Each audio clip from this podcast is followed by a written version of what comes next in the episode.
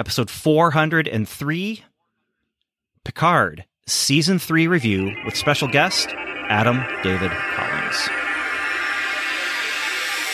Welcome to the Strangers and Aliens podcast.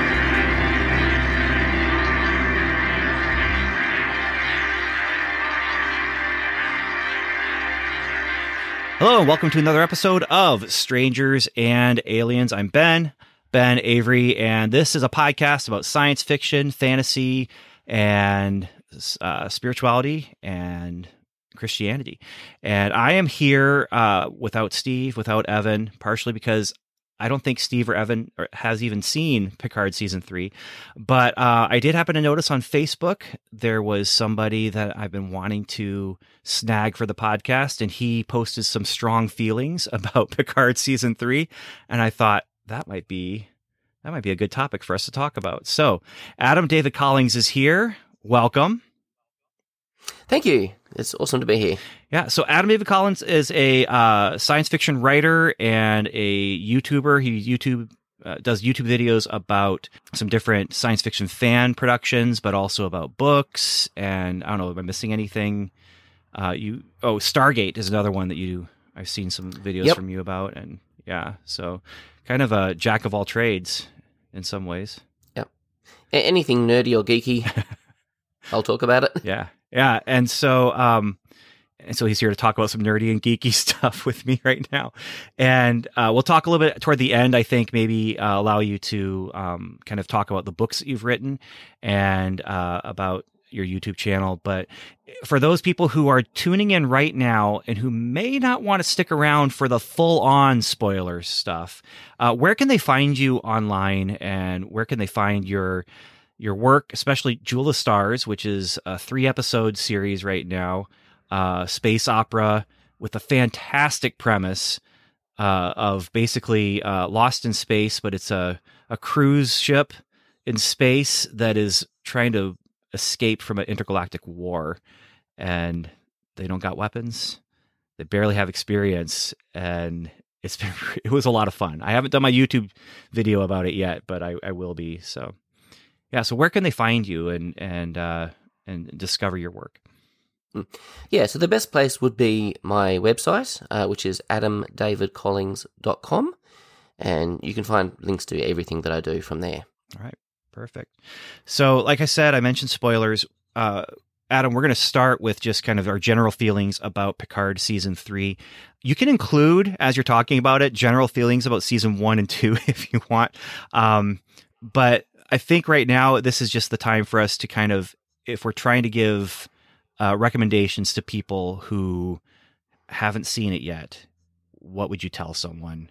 Should they should they watch Picard season three, or or should they stay aw- uh, far away from it?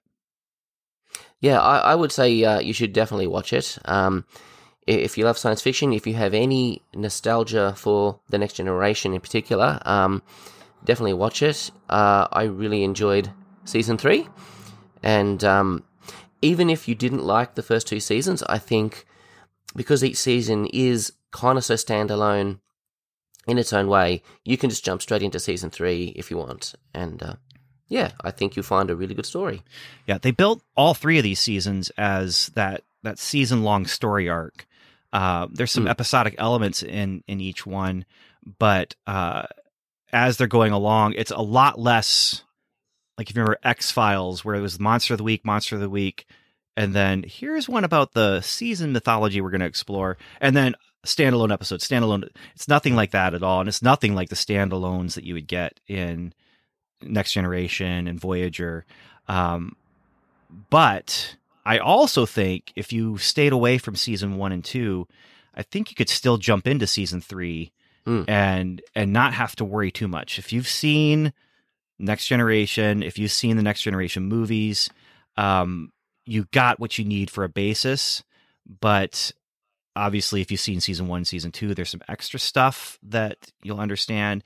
And if you've seen Voyager, Deep Space Nine, I mean, they, it's primarily next generation nostalgia, but it's all over the place with the nostalgia. There's some, there's some original series nostalgia stuff going on. There's some, uh, actually, I was surprised how much original series stuff Yeah. that they were uh, kind of referencing, talking about, bringing people in, um, and then the same for uh, for Deep Space Nine, same for Voyager. Uh, if you are a Star Trek fan, this is the season of Picard where they finally say, "Yes, we're making this for you." so. Mm. Yeah, and I think also it's there is so much nostalgia, but it's it's not just nostalgia. They are they're pushing the story forward. They're doing new things, and um, yeah, it is its own story and satisfying in itself, apart from the nostalgia. Yeah, and I was I also appreciated that they there was two episodes. One episode in particular focused in on uh, just a science fiction problem that they had, Mm. where it's like, how do we get out of this predicament? Mm. Oh, there's this science fiction stuff over here. Let's explore that. Let's look at that, and then they're they're doing that, and then there's also the big action set pieces, and there's the I, I just you're right nostalgia is a big part of the season, but the nostalgia is clothing on the skeleton. It's you know Mhm. the skeleton of the story is there. They put some meat on it, and then they clothed it in in nostalgia. Yeah. So with all that said, I think that's uh, where we're just gonna. It's pretty quick, but this is where we're gonna move into spoiler territory and talk about just what this show did and and uh, some of the strong feelings that that it uh, it created. So I'm going to play the spoiler organ now, and after I do so, Adam will will jump in, and everything's free. You can talk about anything and everything. Yep. So Spoilers. Spoilers.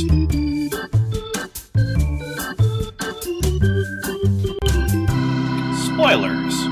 All right, people, you have been warned. We are back here now, and Adam, I just I, I want to start with like, what was your favorite thing about this season? What was your favorite, uh, maybe moment or um, plot element? What, when you think about Star, uh, Picard season three, what's the first thing that pops into your head? Mhm. I think for me, it's it's seeing the characters and seeing who they've become over time and the growth and development in, in each of them. Um, and, and they're all given um, a, a decent amount of, of development. Um, a lot more so than you know the next generation, and particularly the next generation movies. They would pick like it was usually Picard and Data, and maybe one other character, and everyone else was kind of sidelined. But uh, but I think here all of these characters are given their due, and I really enjoyed seeing what they did with them. Uh, Worf was a highlight. Um, seeing how he interacted with Raffi that that was a lot of fun. Um, and Riker. Their Yes. their interactions at, toward the end of the season were pretty fun Yeah. too. You know, when they first announced Picard way back, my initial thought was, you know, with the original series, we had the show and then we had the movies, and we got to to know these characters in two very different eras, very different stages of their lives. Um, but we never really got that with TNG because they launched into the movies directly after the show. And so my hope for the show was that we'd get kind of get to see that. We'd get to know these people as older characters. And there was a little bit of that, like the the first season episode Nepenthe was uh, was really good for that. But I think season three really delivered on it uh, f- for for the entire cast. Yeah, I. Speaking of just the cast in general, uh, this is kind of what I was hoping for in season Mm. one when they first started announcing it, and then they started revealing details about what season one was going to be like, and you realize, oh, they're not. They're announcing Riker as a a, you know, uh, Frakes and Sirtis as a as special guest stars, Mm. but that was it, you know, and it's going to have a new new cast, new crew, and um, and I got the impression from a lot of pre-release stuff that they were looking to Patrick Stewart to say, "What does what do you want this to be like to Mm. make you feel comfortable to return to the character?" Because Yeah. you you say you've said a lot with the character, and you may have said everything you want to say with the character. Well, what can we do? And, and I read interviews where they talked about sitting down to, with with the producer or, or showrunner and just kind of talking through this is what I'd like to see. This is where I'd like this character to be at this moment in his life. And it was, in some ways, it felt almost like we want to just stay as far away from giving the fans what they're expecting and hoping that we can Mm. just give them a great story and they'll accept that. And Mm. there was a lot of people who were very vocal about not accepting that.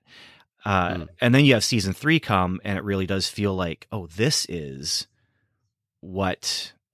I mean, honestly, what I was wanting. I've been waiting Mm. for this opportunity to see. Okay, well, where, what's Riker up to? We kind of already know that, but um, what's Worf up to? What's Mm. uh, now Data? I figured we were done with him because Yeah. he's died. Uh, how many times has he died now? Uh, yeah, well, I mean, they've, killed him off twice, um, at least. One, one- once in Nemesis and then once in season one of Picard. and and then multiple times in in the series, but Mm. they were always reset back at the end of the episode Yeah. where he's back. But um yeah, and uh Dr. Crusher, that was someone okay, she was important she was important to Picard and his story, but Mm. completely not a part of things. Now they made it make sense though. That's the other thing. Is every Mm. character as they're bringing them back in, it all makes sense about where they were, how they're feeling. Uh LaForge was another highlight Mm. and and his daughters. Like that was that was cool to see. He has the two daughters, one who followed his uh his track into engineering and the other who followed her own her own path as a as a navigator, but then you find out she didn't have the aptitude for the engineering, but she still loved her dad, so she wanted to be a Mm. pilot because she wanted to to fly the things he made, you know, and Mm. um so there's some really special things that were happening there. Yeah, yeah, and I think you know because Geordi was always the, I guess, the grease monkey who who could repair the engine in in five minutes, but had no idea how to talk to a woman. Mhm. Um, so to see him now as a family man and just how he prioritizes his daughters, and yeah, I, I love that. Uh, I think there's a lot as a as a parent that you can really identify with in this show from multiple characters. Definitely. This this season especially was about family. Mm. and was about uh, about legacy and about Mhm. your you know what you pass on. Um, man, the whole and I think more so than the other seasons, that's what grabbed me was this kind of Mm. theming that they did of about family, where you have Picard looking at at Jack, which is weird. you know, he's Mm. Picard's son, named after her dead husband, but you know, okay. Um, Yeah. but uh, he's worried about passing on the worst of himself, and Mm. and he and sees. don't we all worry about that? Yeah, exactly, exactly. And it does. There's also the uh, the the side of things where it's it's. Uh, I don't want to call it generational sin, but there is this the side of things where you have um, weaknesses of the parents that you look at and you're like, did I pass that on? Mm. You know, and um, yeah, uh, anger maybe, or um, I know some families deal with you know mental health issues and so you look at should i even have children? Because are they going to go through the same things i went through? Uh, and you see that here where beverly was trying to keep jack away from picard in some ways to protect him from from the stuff in picard's past that would follow them Mm. uh, but couldn't. And and picard who was looking at you know i've given him the worst of me you know i've given him Mm. and I wasn't expecting the big uh, reveal to be necessarily that Jack was infected by the Borg. like it's Yeah. like, but it it came from Picard being Locutus, and Mm. you know it just that past thing. So, um, Mm. so I think that that family theme though, LaForge and his girls, um, you know, whose family they didn't talk about was Worf's, which Yep. that's I, I would have liked one little uh, mention of Jadzia. That would have been would have been nice. or an Alexander too. Like, or- yes. I can't remember where they left yeah. him. Where, where Nine, he? But They left him a, a bumbling, clumsy, trying to be a Klingon Mhm. soldier, but not really fitting in. And yeah, that's the last we saw him at the So- in the wedding, I believe. Yeah, if anything happens more with Worf, I'm hoping Alexander is brought into that. But Mm, I feel like they have visited that quite a bit in Deep Space Nine with yeah. just Alexander trying to navigate the legacy of of his father. But Mm. um, yeah, yeah. Let's let's talk a little bit about the the plot then, and about the Mm-hmm. the big bad. Uh, Mm. and again, this was another the sci-fi idea I was talking about earlier was the the life forms in the nebula yes. you know, and they had to deal with that and kind of learn to navigate. I thought they're going to end up talking to it, uh, and just like asking it for help.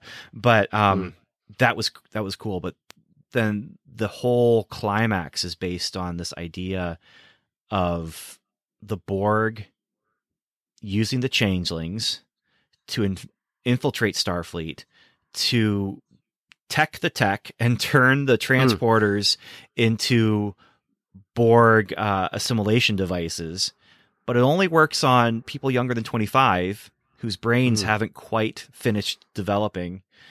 And so you end up with, and I don't know if this was intentional, but you end up with a climax, a big bad of technology has infected our young and they're turning against Mm. us as old people, which uh, I can't imagine that being the intended theme, but it feels like a, a very much like a young versus old. Uh, yeah.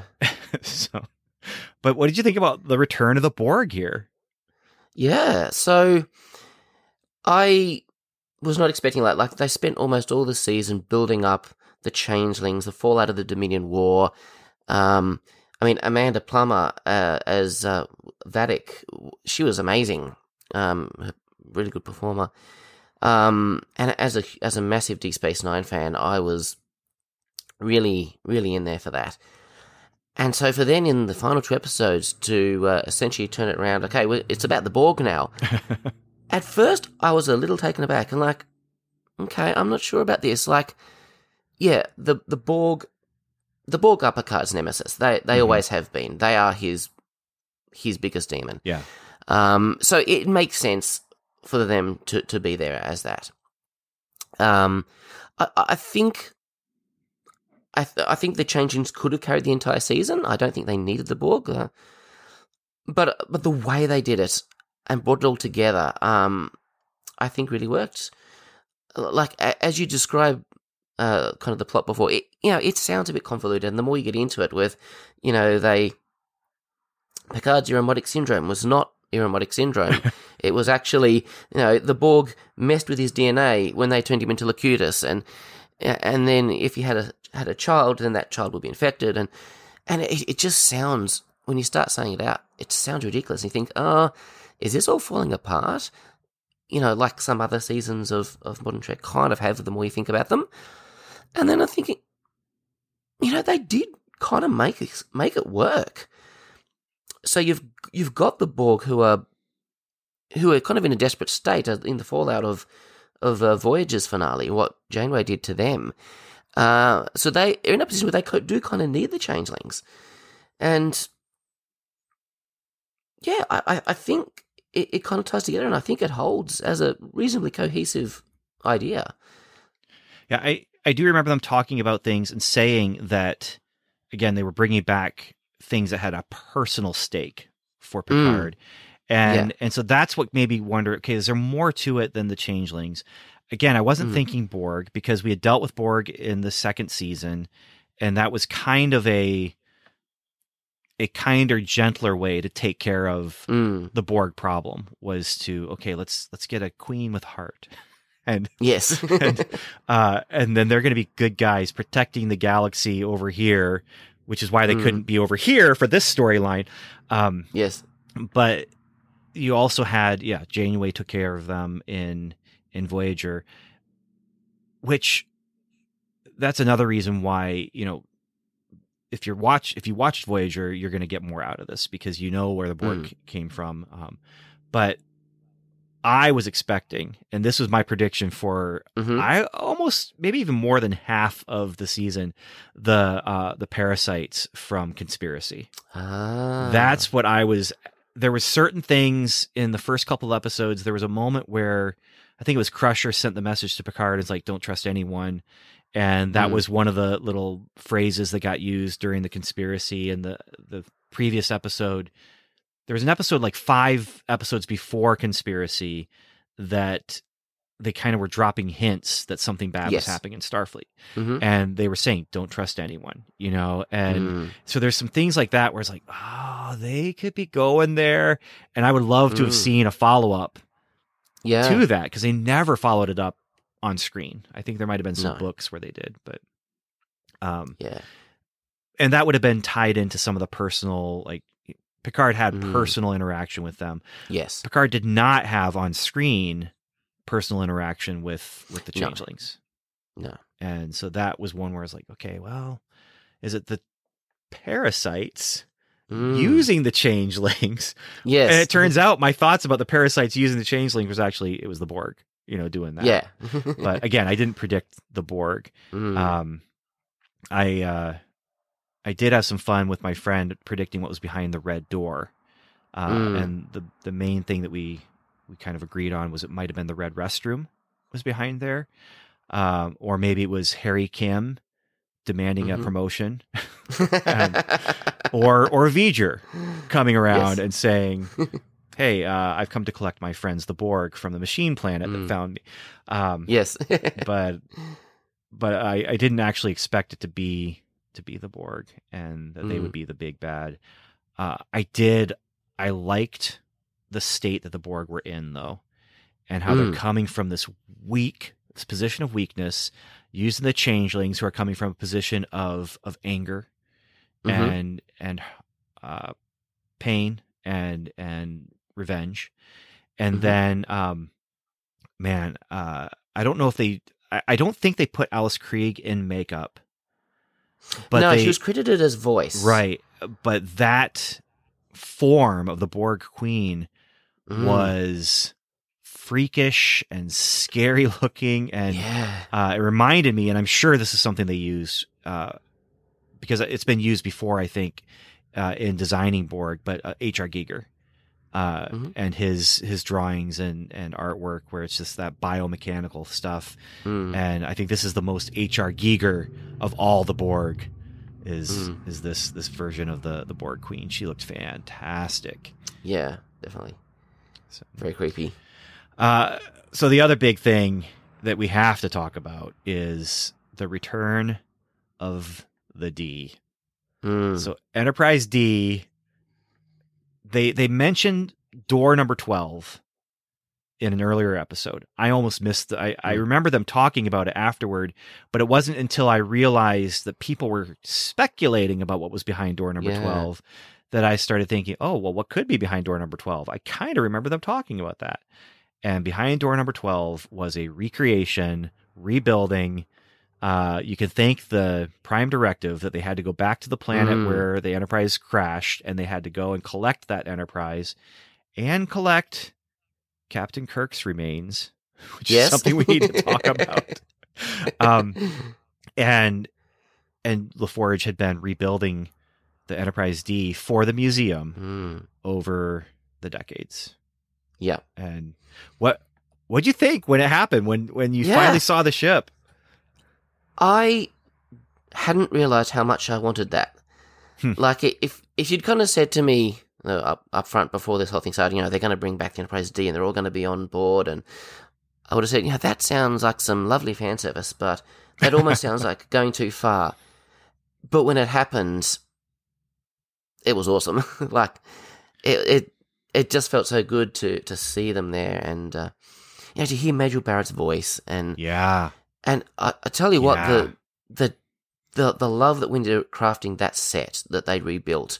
Uh, I don't know how much of the behind the scenes you've seen of just just how accurate they built that thing. Um, even to the extent of recreating flaws so that it would look right. Mm-hmm. Um, so like Worf's LCARS panel, the curvy one, um, they had to light that differently than all the other panels because it was curved. And so they had these kind of blue LED lights behind it.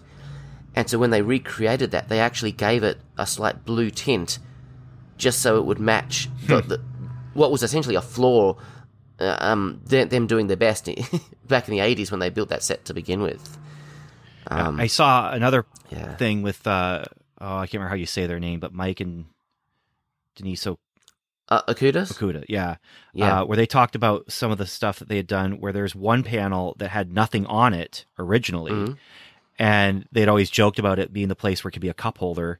Uh, but someone said, you know, that's gonna when people are watching this in HD, they're gonna think that's a mistake, and so we need to put something on there because there wasn't anything before, but it wasn't noticeable on your tube Right. television. Um, Yeah. And so he actually put the outline of uh, of a mug and the mug's handle, uh, so it looked like it could have been uh, a- Wow. a mug, a cup holder, and yeah, and then there was a button that uh, that Wesley Crusher, um, I lost the actor's name just now, Wil Wheaton, that he had uh, said something and and they had added that in back then, and so I saw him pointing at it, like a picture of him pointing at the buttons that yeah. like Uh-huh. he had he had named and stuff and uh man w- when they walked in and this is another thing kind of goes into that family thing it was their Mm. old house this was this Yeah. was their home um Mm. it didn't take me until i don't know maybe 3 years ago to realize that star trek 4 the voyage home was all about them getting back to the ship getting to an Mm. enterprise like that was the home that they were voyaging to from the beginning Mm. that was their odyssey um so I, I was a little quicker to pick up on it here where the family has come back together and they walk into the living room of their home Yes. and uh it was a great moment it was a Mhm. great moment here's the thing that made it work for me so it wasn't just over the top fan service and that was that we had Mm. already seen so much fan service with that museum already yeah. because they had NX1 the the Enterprise from Enterprise Mm, yeah. they had the A, which is my Enterprise. That's my favorite ship, maybe of all time. Yeah, I love that ship all of too. Science fiction. Um, so they had the A from being retired after the undiscovered country. There's the Klingon bird of prey, the Bounty, the HMS Bounty Mm-hmm. from Star Trek Four. There's Defiant. There's Mm-hmm. uh, Voyager. I mean, all of our special ships are around there. It reminded me of like the. I don't know much about any Star Trek video games, but it reminded me of what could have been the the Starship Select screen for a video Mm. game, where you just like be tapping over and it would spin around Yep. for you, and the next Uh-huh. ship would come into view. Um, but it just had Mm. all of the these ships that were so uh, special and important to Mm. Star Trek history, and Yep. I was hoping they'd mobilize more. Like it wouldn't just be the D that they mobilized, but that we'd Yeah. see. When when they um when they went to steal the cloaking device off the bounty, I actually thought they were going to steal the Defiant because, of course, that has a cloaking device as well, uh, and a, a much more recent cloaking device. Um. yeah, Yeah, but it's it's nice to know that those ships are there being looked after. Yeah, yeah. But, but I'll tell you another thing that made it work for me uh, was that there was a there was a good story reason for them to do it. Mhm. Um, Yeah. with- and the whole thing of you know all our ships are tied together so they can all be controlled as one kind of came out of nowhere, and that was a bit weird. But it really set up the fact we need an old ship. Um, uh, so I think it, it, it, it felt like it was more than just fan service. Like there was a there was a good plot reason why they needed an old ship. Yeah, the the whole all of our fleet being tied together as one thing.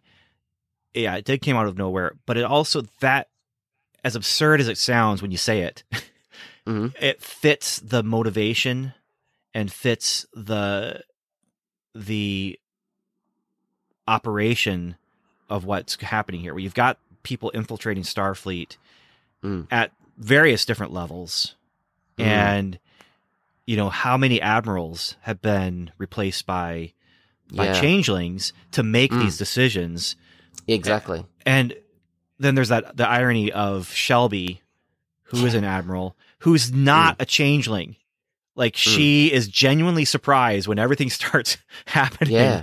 um but she's the one who's saying we can operate as one she's the borg expert I know. And I, I I do like that Picard verbalized the irony of that. Yeah, yeah, I, yeah. If they had not hung a, a lampshade on it, it would have been.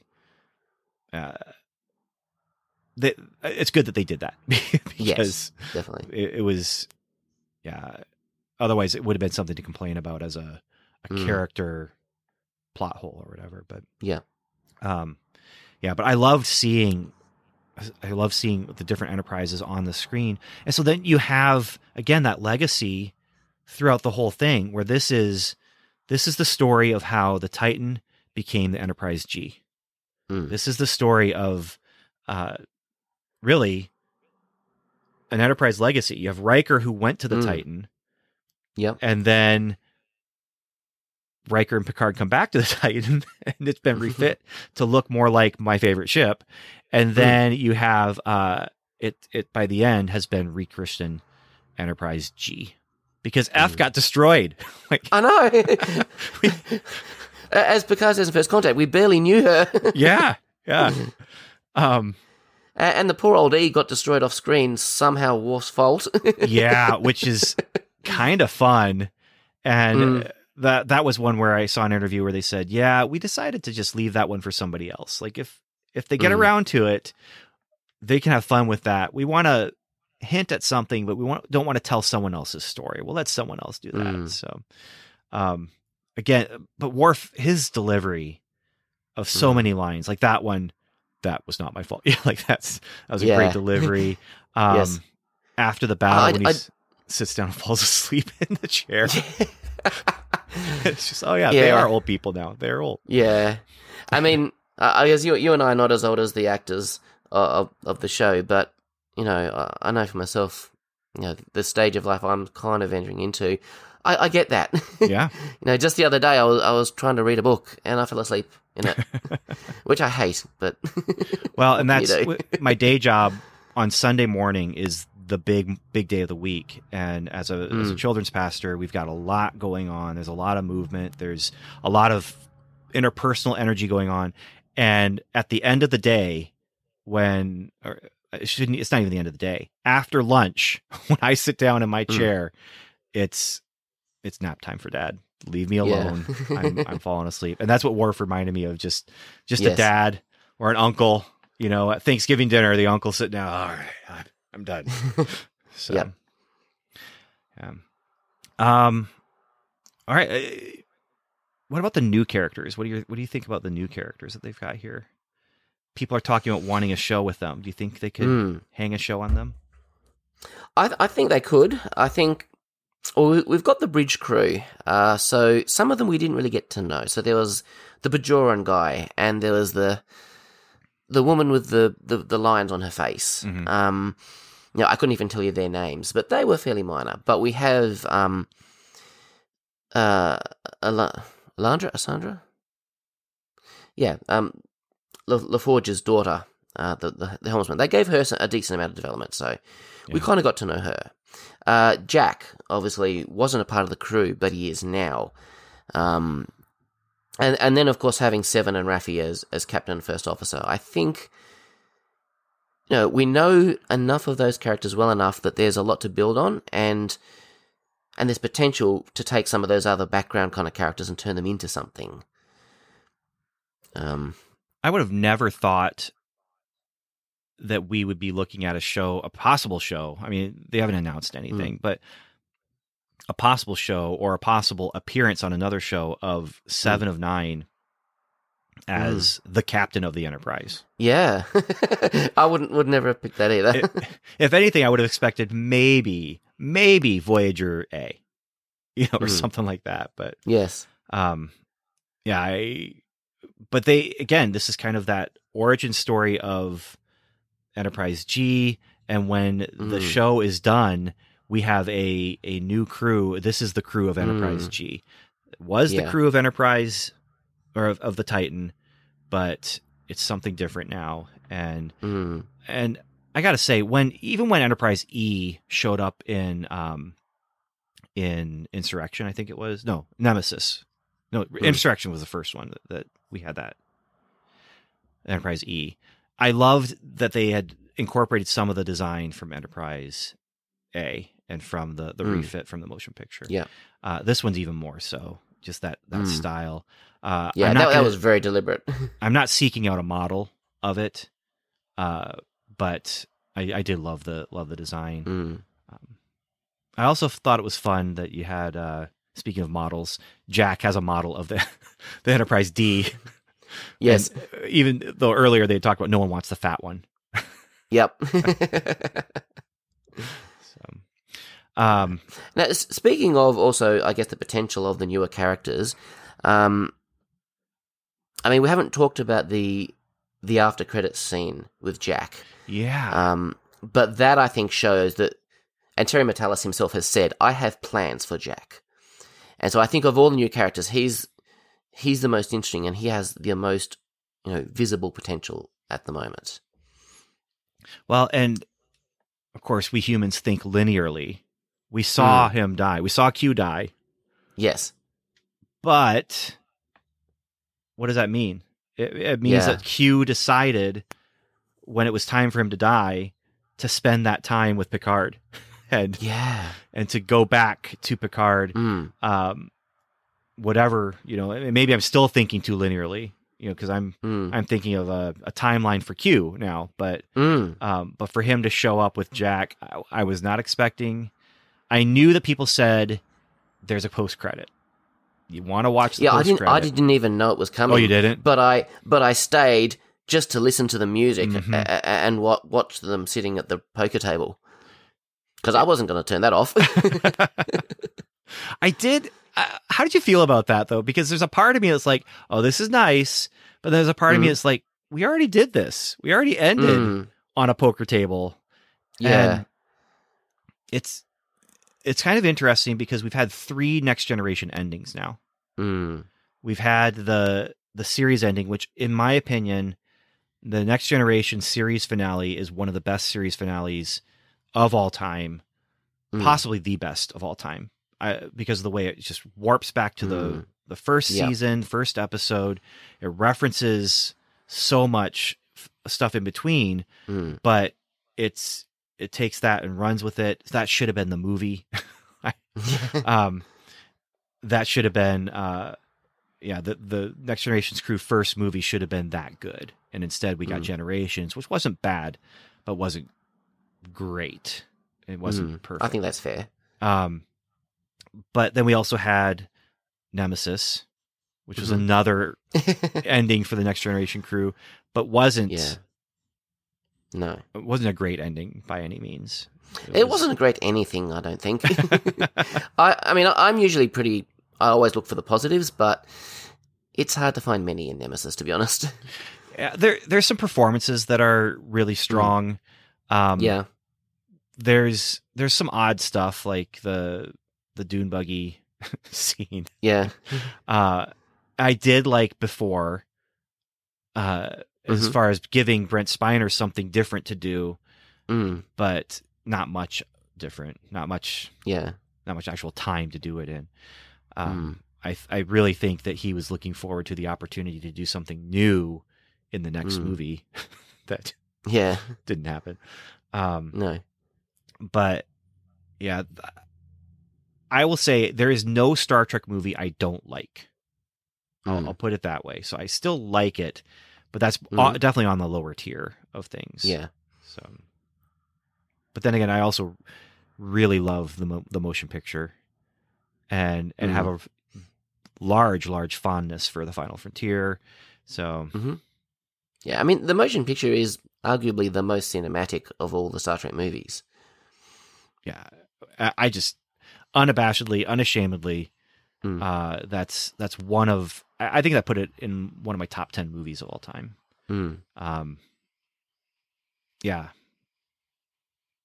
but don't ask me to because because I don't know how I would do that. But yeah, um, I've watched that movie so many times. That might be part of it. Mm. Is just yeah. you know fondness by just lots of time with it. But. Uh, well, what are we missing? Shaw, Mm. Captain Shaw. Yeah, uh, was an interesting one. He was, he was, and I was actually disappointed to see him go. Yeah, I understand what they were doing, getting him out of the Mhm. way for the legacy to Yep. to carry on, but he was there in some ways to be counterpoint to Picard's own existence. mm. You know, like I I just I never liked it with Sisko. And I, I, I had some trouble with it with Shaw, where they just place the blame on Picard. Mm. Like, I don't see how that works other than Mm. emotional reasoning rather than Mm. Well, and and I think that's what it is. Um, I actually didn't mind it with Sisko. I, I thought they they probably did it better with Sisko in in one sense than they did with Shaw, uh, because with him it was just this gut wrenching of um, emotion that, and because it was the loss of his wife as well. yeah. Um, like he he knew that wasn't Picard. He knew Picard was a good man. Um, but there was just that emotion in him that that he struggled to get through. And and I guess his arc through emissary was was kind of learning to let go and overcome that. Um, yeah, it was sure. it's it's so easy to just think of him as a jerk. You know, he's the he's the the bad captain. You know, like you know, you've got the guy in Star Trek Three. Um, people often talk about Harriman from the captain of the Enterprise B. Um, although I, I, I you know, I, I I have uh, defended Harriman uh, from time to time, but but with Shaw, he was more than just the jerk bad captain. Um, and as as annoying as he was, he kind of had a point in that first episode because we've seen so many times in particularly the original series where you have the, the commodore or the admiral come on board and take over and ruin everything and then kirk has to pick up the pieces and from his perspective Riker and Troi, uh, sorry, Riker and Picard were kind of that. And like he saw straight through them. Like obviously they they um they were lying to him and they had their own agenda. And he's like, no, this is a Starfleet ship. You can't just come and take my ship for your own amusement, for your own whatever it is you're doing. Like, I'm I'm not going to stand for that. So, yeah, as as much as he was the antagonist, and we were meant to sympathise with Picard and Riker, and I did. I saw that Shaw did kind of have a point there. I feel like he didn't just kind of have a point. I feel like Mm, he was speaking to that whole rules are for you, not for me that we get Mm. with our hero characters. You know, Yeah. especially Kirk. I mean, Kirk was the Mm. guy who, I mean, he stole the Enterprise. Kirk was the guy who would, you know, come in fists blazing and, uh, you know, uh, he didn't technically break the Prime Directive, but he totally did. mm, so he's he's the one who's who's breaking the rules in service of good, you know. And yeah. Picard was less so, but I mean that that was tr- you know Pi- Picard and Riker come in and they're breaking the rules. They're Mm. essentially, you know, they're misrepresenting themselves. They are putting people in danger, and Shaw ends up being right. Mm. Like Shaw is like, I want to not put my crew in danger for your little thing, and then people died. Like people Yeah. were dying because of the choices that Picard and Riker made, and Mm. in some ways, it almost would have made more sense for them to just go to uh, the museum and just take the the Klingon bird of prey or something like yeah. that. Like, um, but instead, they come in. They give. I mean, they they upend Shaw's life. If you're looking at Shaw's character arc, and if you're Mm. looking at this as Shaw's story, his life gets flipped, turns upside down, and he learns from it, and Mm. he acts differently by the end of his arc.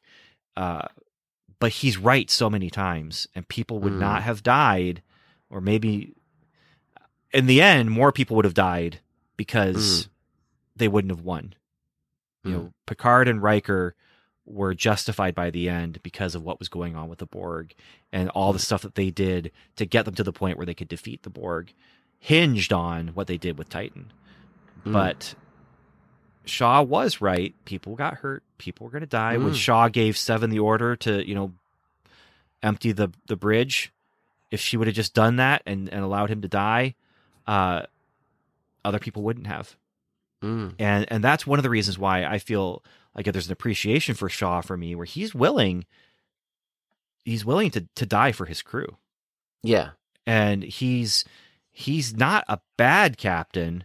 He's Hmm. just not the style of hero that we've Hmm. been seeing, and he Yeah, does play it that. safe. He he Hmm. plays it safe for sure. So yeah, I Which is exactly what Riker was accused of back in Best of Both Worlds. that's true. that's very true. Yeah. so uh, Shaw, I, I feel like he was gone too too soon. But Mm. oh, hey, here's the other big one. Mm. Was Ro Yes. was not expecting that. After she showed up in her episode, I went back and rewatched all of her episodes uh, from Next Mhm. Generation, and it makes a nice tidy arc too. It does. It it really does. Seeing her where she is now, and Yeah. It, it's interesting that Picard has this tendency of bringing back beloved legacy characters and then just murdering them. um, the the worst example of that was Hugh, of course. oh, But I think- was heartbreaking. Yeah, but but I think I think Ro was the best example. Uh, I think they did it well with her, and I think they gave her a nice heroic kind of self-sacrifice moment to hand over the mission to someone else. You know, someone that she knew she could trust, even though there'd been that tension between them Yeah. for all those years. Um, so yeah, I, I liked what they did with her, Her and it was just fun to see her again. Yeah, yeah, it it was. It was, and I didn't realize how fun it was. Like when she shows up, I'm Mm. like, huh. And then as the episode's going on, I, was, I remember her episodes. I liked Mm. those. Those were good. Mm. Those were good.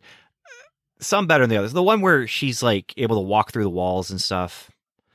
uh, Yeah, uh, it was okay. It was okay. Yes. But- I don't necessarily think of that as a Ro episode. I think of that as an episode that had Ro in it.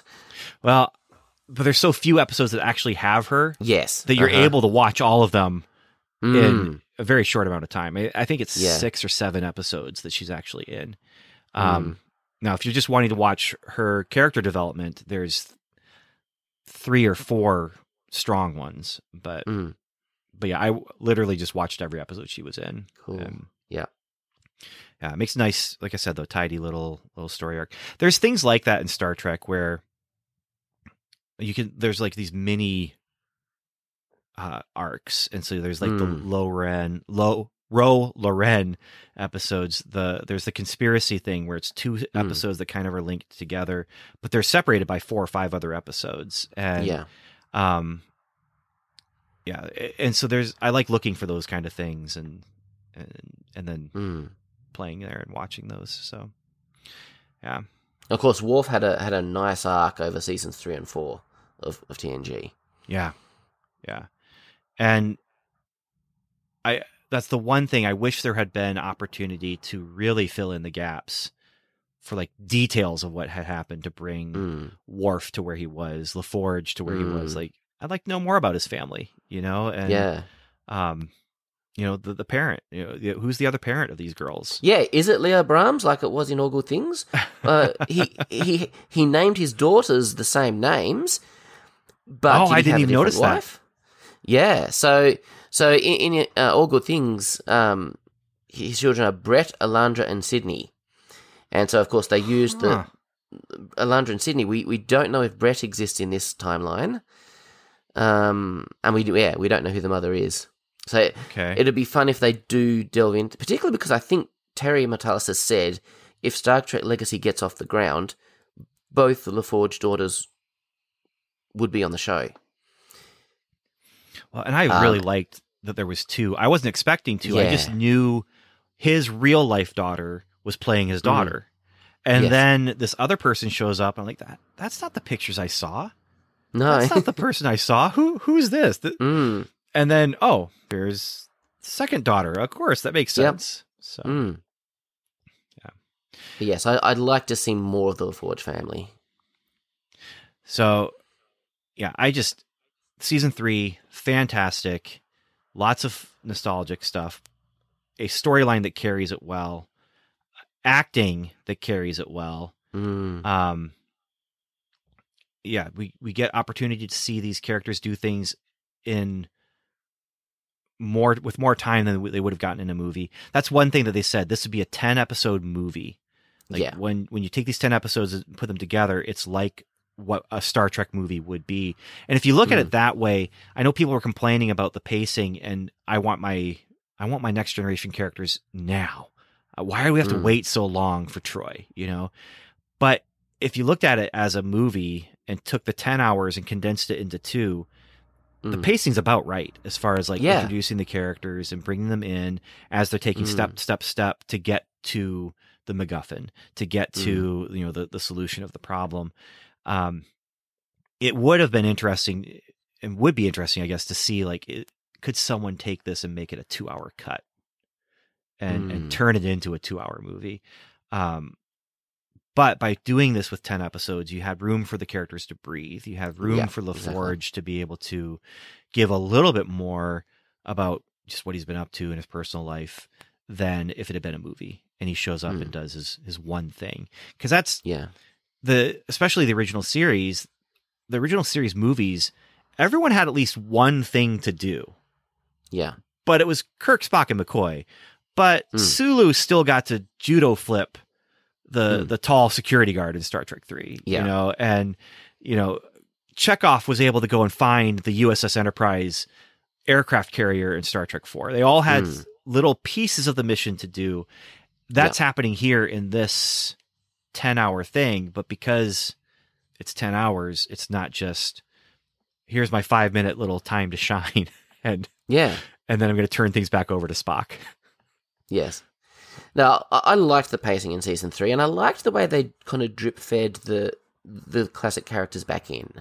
It it, it gave it like w- w- we got a lot of Riker early on, and so I was able to enjoy that. But at the same time, I had a lot of anticipation for for the other characters, so I was looking Yeah. forward to their arrival. Um, and Data was a complete surprise yeah, uh, because they- the, the trailer led us to believe he was going to be Lore. yeah. Well, and not only that, uh, interview things that I'd seen, it might have been Mm. headline things, but said that he was coming back, but not as Data. Yeah, And what they weren't saying was he was coming back as the the Data that he had longed to be since we first met him, Mm, where he actually has the emotions yeah, that Lore had. Mm. He's a synthesis of him and Lore, but it's Data's better nature wins out, but still Mm. has, you know, the ability to smile and feel joy and feel Mm, uh, anticipation and um, and enjoy piloting the Mhm. ship and, and getting a thrill out of it. And actually, I've seen people focus in on the idea of how excited he was in that moment, but mm. the fact is, he was projecting emotion that Troi could pick up on.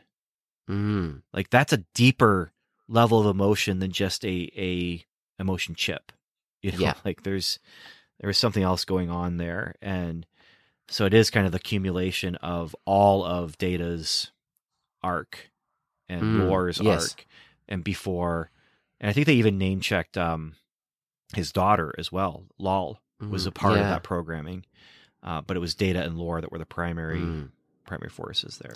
And how how good a performer is Brent Spiner? Where you see him like, you know, over course of like thirty seconds, switch from Data to Lore to B-4 Mhm. to Altan, and you can tell what character he's playing just by the way he speaks. Um, that that was great. Like he has brought so much more, I think, to that than what the writers gave him.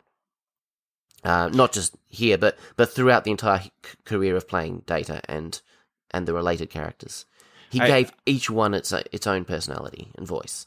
I haven't heard him talk much. Um, I did listen to his book that he wrote, which is Mhm. oh, I can't remember what it's called, but it's a, a fictionalized version of him during I think it was season five of Next Generation, and he's talking about missed opportunities. He's talking about his early career and Mm. things like that in the in this fictional setting. But um, I feel like being Data was the best and worst thing that could happen to him. I don't think that he could have gotten the platform to allow him to be who he could be if he Mm. hadn't been Data. But then because he was Data, he he didn't get the opportunity to do anything really else. Like he, Yeah. uh, I really don't remember him in hardly anything. Independence Day, Yeah, you know, he he, he did some funny stuff there, but with Data, he was able to explore. I think as an actor more than than he would have if Mm. he had just been doing you know television bit parts and finally getting in the movie you know or something Mm. like that yes, uh he especially if you look at it, and the primary acting role for him is android and Hmm. no emotion, except for these brief little moments where he gets to Mm. do something else. And Yeah. so, yeah, he's a fantastic actor. He should have had is, more yeah. opportunities to do other things, but you know, I don't know if it was typecasting or if it was they were trying to stay away from the typecasting and say, "Well, he's Star Trek. We should Mm. stay, keep away from him." But yeah, I, I just feel like he didn't have the career after Star Trek that he really should have gotten. Yeah. I think I think we see less of that typecasting nowadays, but it, it definitely still has been. Like it completely ruined um, James Doohan's career. He was never able to get past being Scotty. Mm. Um, a, a lot of actors kind of nowadays do break out of it, but yeah, I think I think you're right. I think uh, Brent could have done so much more than than what he has. Yeah, I mean, Frakes, Jonathan Frakes was able to break out of it because he became a Mhm. director. Yes, and he was he was doing things behind the camera. Patrick Mm. Stewart, even his career, I feel like didn't do what it could have been. You know, like I Mm. there was so very few things that I actually saw him in. Uh, He Mm. was amazing in Christmas Carol. He did a, um, you know, did a Lear thing, but it, just, yeah, I don't know if it was typecasting or what, but it was just Mm. getting over that, getting past it. And um, did you ever see his cop show that he did?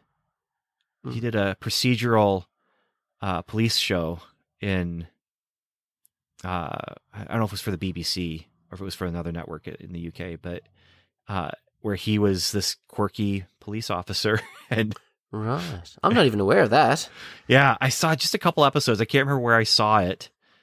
Uh, it might have been on Amazon Prime when I had the uh, the BBC add-on or something like that, so I could watch Red Dwarf. But, um, but he was this kind of it was almost like a house vibe, but instead Mhm. of a doctor, he's a investigator. And there was also some some sci-fi ish elements to the crimes that he was dealing with, and so not quite an X Files, but Yeah. X Files adjacent. And it was good because it was Patrick Stewart and anything he does. Mm. Yeah. He's- he brings he elevates, but Mm. it wasn't something I was like, I got to watch every single episode of this. I Yeah. I can let this one go. I I can live Mm. without finishing it. So, yeah. Uh, what are we missing? What do you have anything else? Uh, maybe in your notes or Yeah. I, I- guess I just want to. One, one thing that really s- s- stood out to me as I reflected back on it was that Picard season three completes a character arc for Picard that began in Encounter at Farpoint. So, you know, when we first see him there, he's this kind of almost grumpy beyond his years, kind of um, hates kids, doesn't want to be around them, kind of character. And uh, over seven years, he learns to um, kind of uh, accept the, the crew around him. They become his family. And we actually see him finally able to express that around the poker table at the end of All Good Things. Um, and then, of course, when, when his nephew Rene dies in Generations, we see that he's come to a point where he's realized what he really he actually does now want children. He wants a wife. He wants a family. Um, and that's what the the Nexus tempts him with. But he's at a point now where he feels it's too late for that. Um, there will, the Picard line ends with me, and there's nothing more I can do. And I think when he when he talks to Jack in the bar, not realizing that's his son, and says Starfleet is the only family I've ever needed, I don't think he truly believes that. I think that's what he's taught himself to believe because he knows he can't have another family. So he, he's looking for the positive. It's like, well, okay, I can't have that, but I have Starfleet, and that's my Mhm. family, and that that will be enough for me. Um, but then finally, then discovering he has a son, and that moment in the finale where he says to Riker, "I have to stop being a captain now. It's time for me to start being a father." Huh. That hit me, and, and and then like he talks about how um I vowed I'd never return to the collective, but now I have a reason. And he sacrifices himself to the Borg for his Yeah. son, and he even says, "If you're not leaving, I'm going to stay with you." That that hit me as a father on, on such a deep level.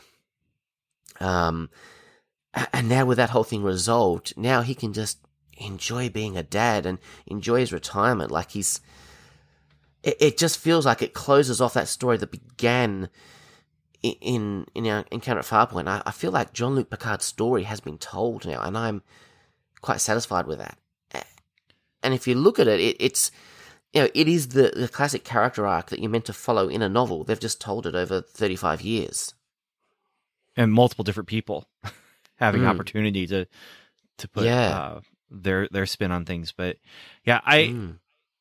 I like in some ways I would compare this maybe more to Undiscovered Country Mhm. as the end for the original series. Like yeah. if you look at Generations, there is a passing of the baton with with Generations. You get to see uh, Enterprise uh, B, which is Mhm. good. You get to see Harriman and yeah. and uh, see uh, another Enterprise captain. There's three Enterprise captains on uh, in, in Generations, Yeah. and it's nice to see. Okay, here's Generation, you know, Kirk passing on to Harriman, and then Kirk passing on to, to Picard as well. Mm. But um, the that ending of Kirk dying just didn't ring as as true of a sign off as you got with Undiscovered Country, where you did have Mm. in Undiscovered Country, you had them taking threads, pulling on you know things here and there from the original series, from the other movies, and and really trying to wrap things up with Undiscovered Country. With Generations,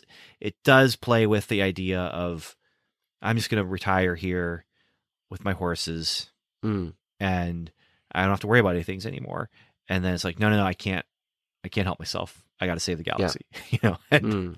um, this feels like, I, honestly, I'm really glad that it didn't end with Picard's death. Yeah. Now, season two, I felt like could have and maybe should have ended with Picard's death. Mm. Um, I did not like the cheat, the uh, the android body that he's in Yeah. now. Like that was one where I'm just like, oh, come on, Yeah. don't don't even flirt with death if you if that's all you're gonna do, Mm. or let him die, you know. Yeah. But this Yeah. gave That, that didn't work for me.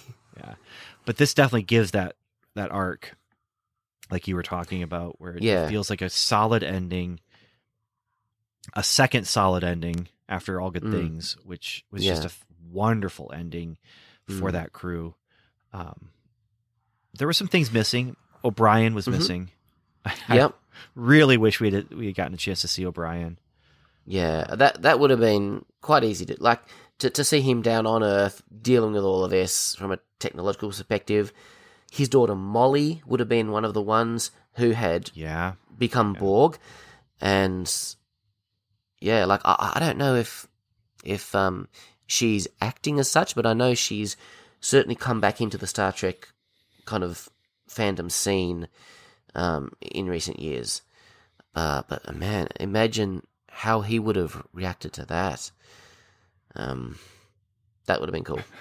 yeah of course that adds another you know there's there's just so many layers that you can only go so far and Mm, I heard uh, Terry Matalas talking about, or I should say, read um, him talking about like there's so many things we wanted to do in this final episode, mm. and and they're telling me you, you can't make Endgame. you know, you can't yeah, you can't do a three hour movie with every single cameo. You Mm. you gotta you know you, gotta be Mm. careful here. So like if they had I actually, wanted Janeway to be a part of the promotion, which mm. would have been great. But it also made sense for Tuvok. yeah, and we kind of we wanted to see him just to to know that he's alive and well. Yeah. Seriously. Yes, I I also read that they'd planned a cameo for Garrett Wang, where he would actually get his promotion to captain, uh, but they cut that for budgetary reasons. so, as far as we're concerned, he's possibly still an ensign for the last yeah, 20, 20 odd years. But mm. that's. There's certain things I love about Voyager, but there's two things that Mm. I don't love about Voyager, and one was, um, they they did him dirty. Yeah. Harry should have gotten a promotion. yeah. I mean, come on, Paris got one, right? uh huh. I mean, let's. I mean, the, the the excuse in in one episode where he actually raises it himself, like if we were back in the Alpha Quadrant, I'd be a lieutenant, maybe a lieutenant commander by now. And Janeway says, "Oh, there's there's limited positions for advancement on a ship, one ship on its own." You know, he's already a senior officer. He's he's the head ops officer. He doesn't need a new position. He just needs to be re- his rank needs to reflect his experience. So that that was really silly. I thought. I, I think the writers thought it was a joke, kind of like, "Huh, the doctor wants a name, but he's never going to get one." Yeah, Kind of, we're, we're never going to get him a name until it stops being funny. It's like, okay, that's. I don't find that funny, but whatever. and so then you know he gets the promotion in an alternate timeline, but Mm. Janeway th- throws that away. yep. Oh Yeah. man, yeah, but it would have been nice to see him. Mm. Would have been. I mean, there's so many things that would have been nice, but we got so many nice things. We got lower, low, Ro Laren. Mm. We got um, we got Tuvok, which was really fun to see. Uh, Yeah. even Seven of Nine carrying on Mm. from her her arc, especially in the earlier seasons of Picard. But Mm.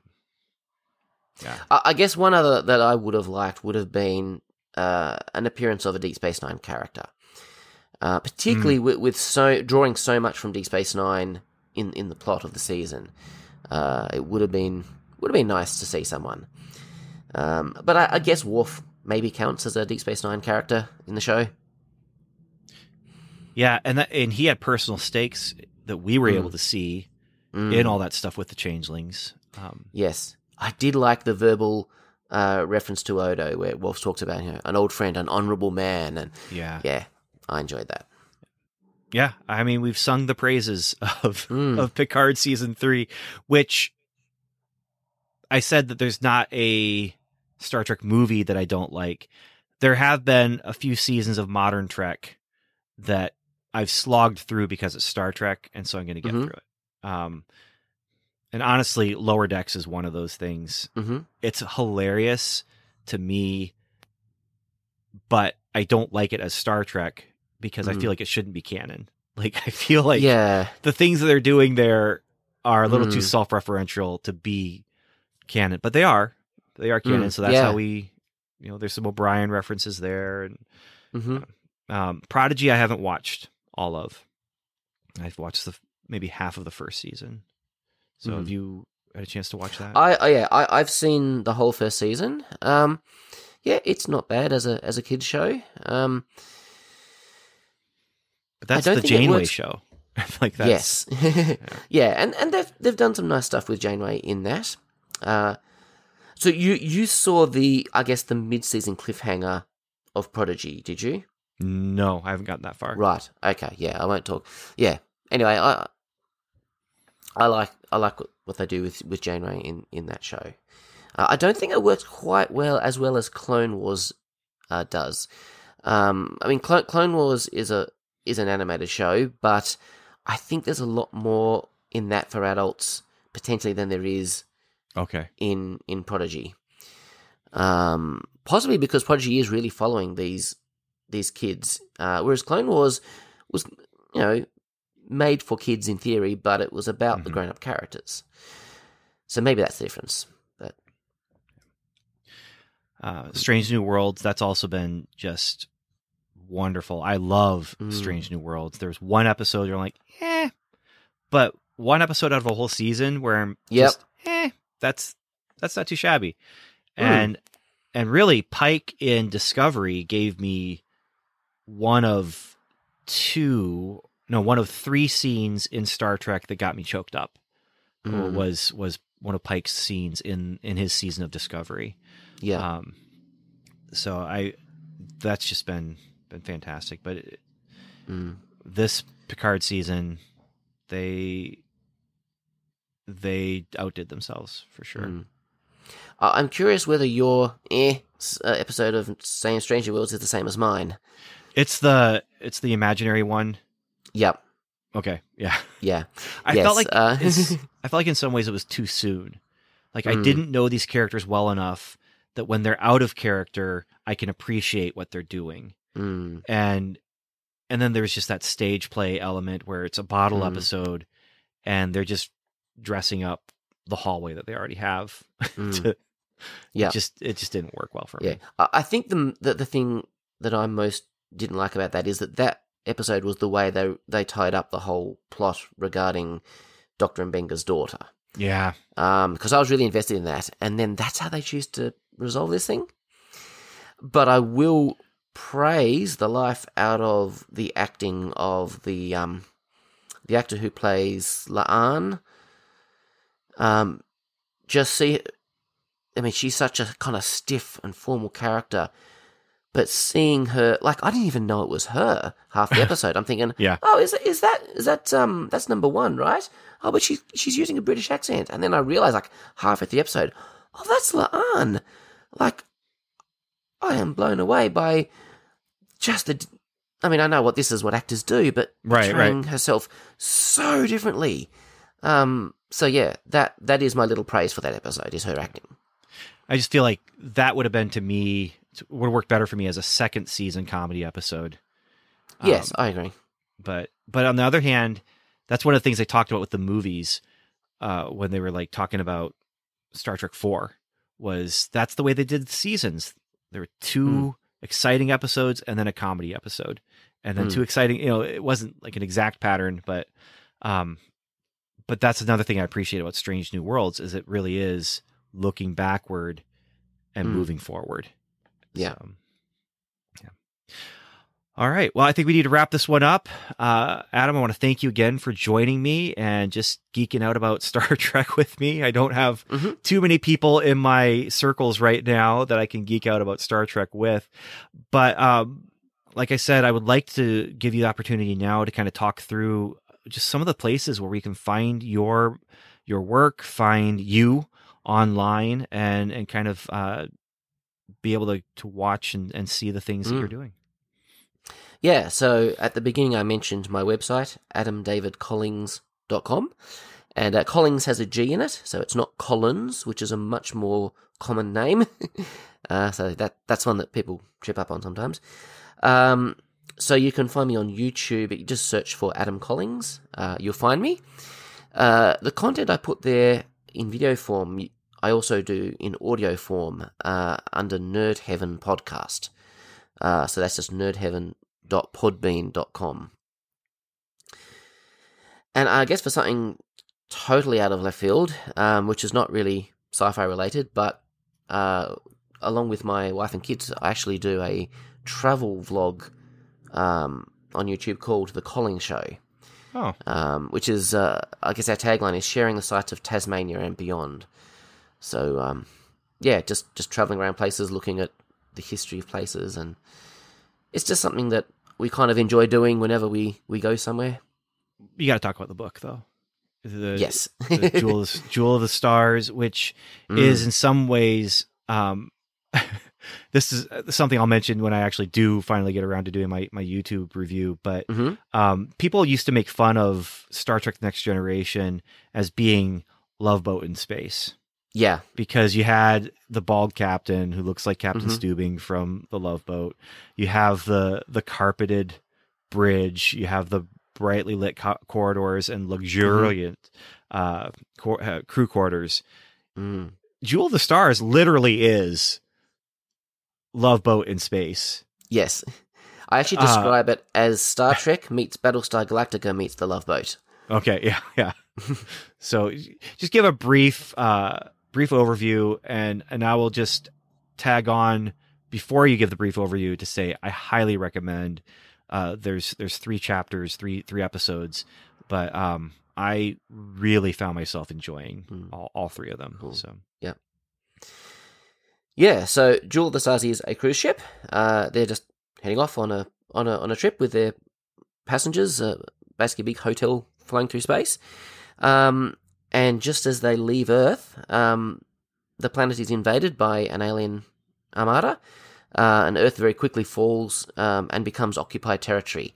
So they're out there on their own. Um, as as as you said, they're they're not trained. They're not soldiers. They're they're tourists and they're cruise ship crew, and they've got to get out of the the war zone and um, basically head off into unexplored space and make a life for themselves and.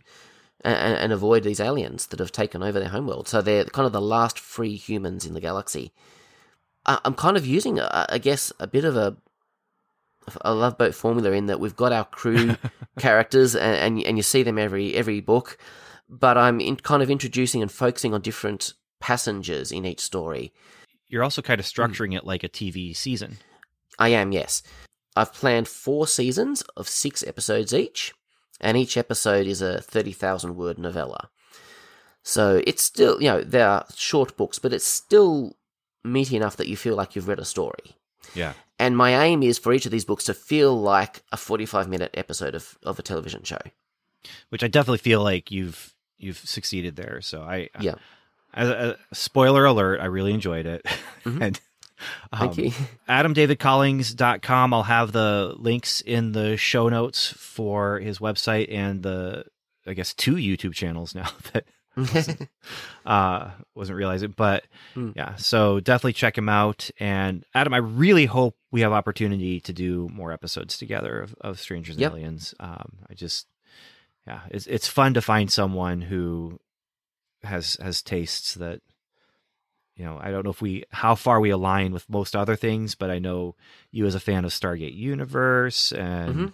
uh you know of a certain age of person that you've Yep. got a lot of similar likes to me so Yes. um yeah so i hope we get another opportunity but uh you have any final words or just me to um, yeah, just just thanks for having me on to uh, to geek out about Star Trek. Uh, it's been a lot of fun. So, everyone who's listening right now, again, check out his websites. And until next time, thank you for listening and Godspeed.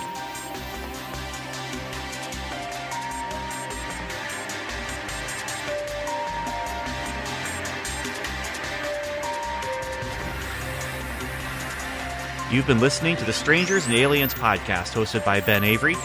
Evan David. Steve McDonald, and Dr. Jason O'Neill. Our music was composed and mixed by Tim Leffel. We'd love for you to join the conversation by going to our website at strangersandaliens.com, where you'll find show notes, articles, reviews, and more. You can also email us directly at podcast at strangersandaliens.com. Or you can join our social media conversations by following us on Twitter, where we are at Strange and Alien, or liking us on Facebook at facebook.com slash strangers and aliens. Or leave us a voicemail by calling the Strangers and Aliens hotline. That number is 1 804 37 Alien. And once again, thanks for listening.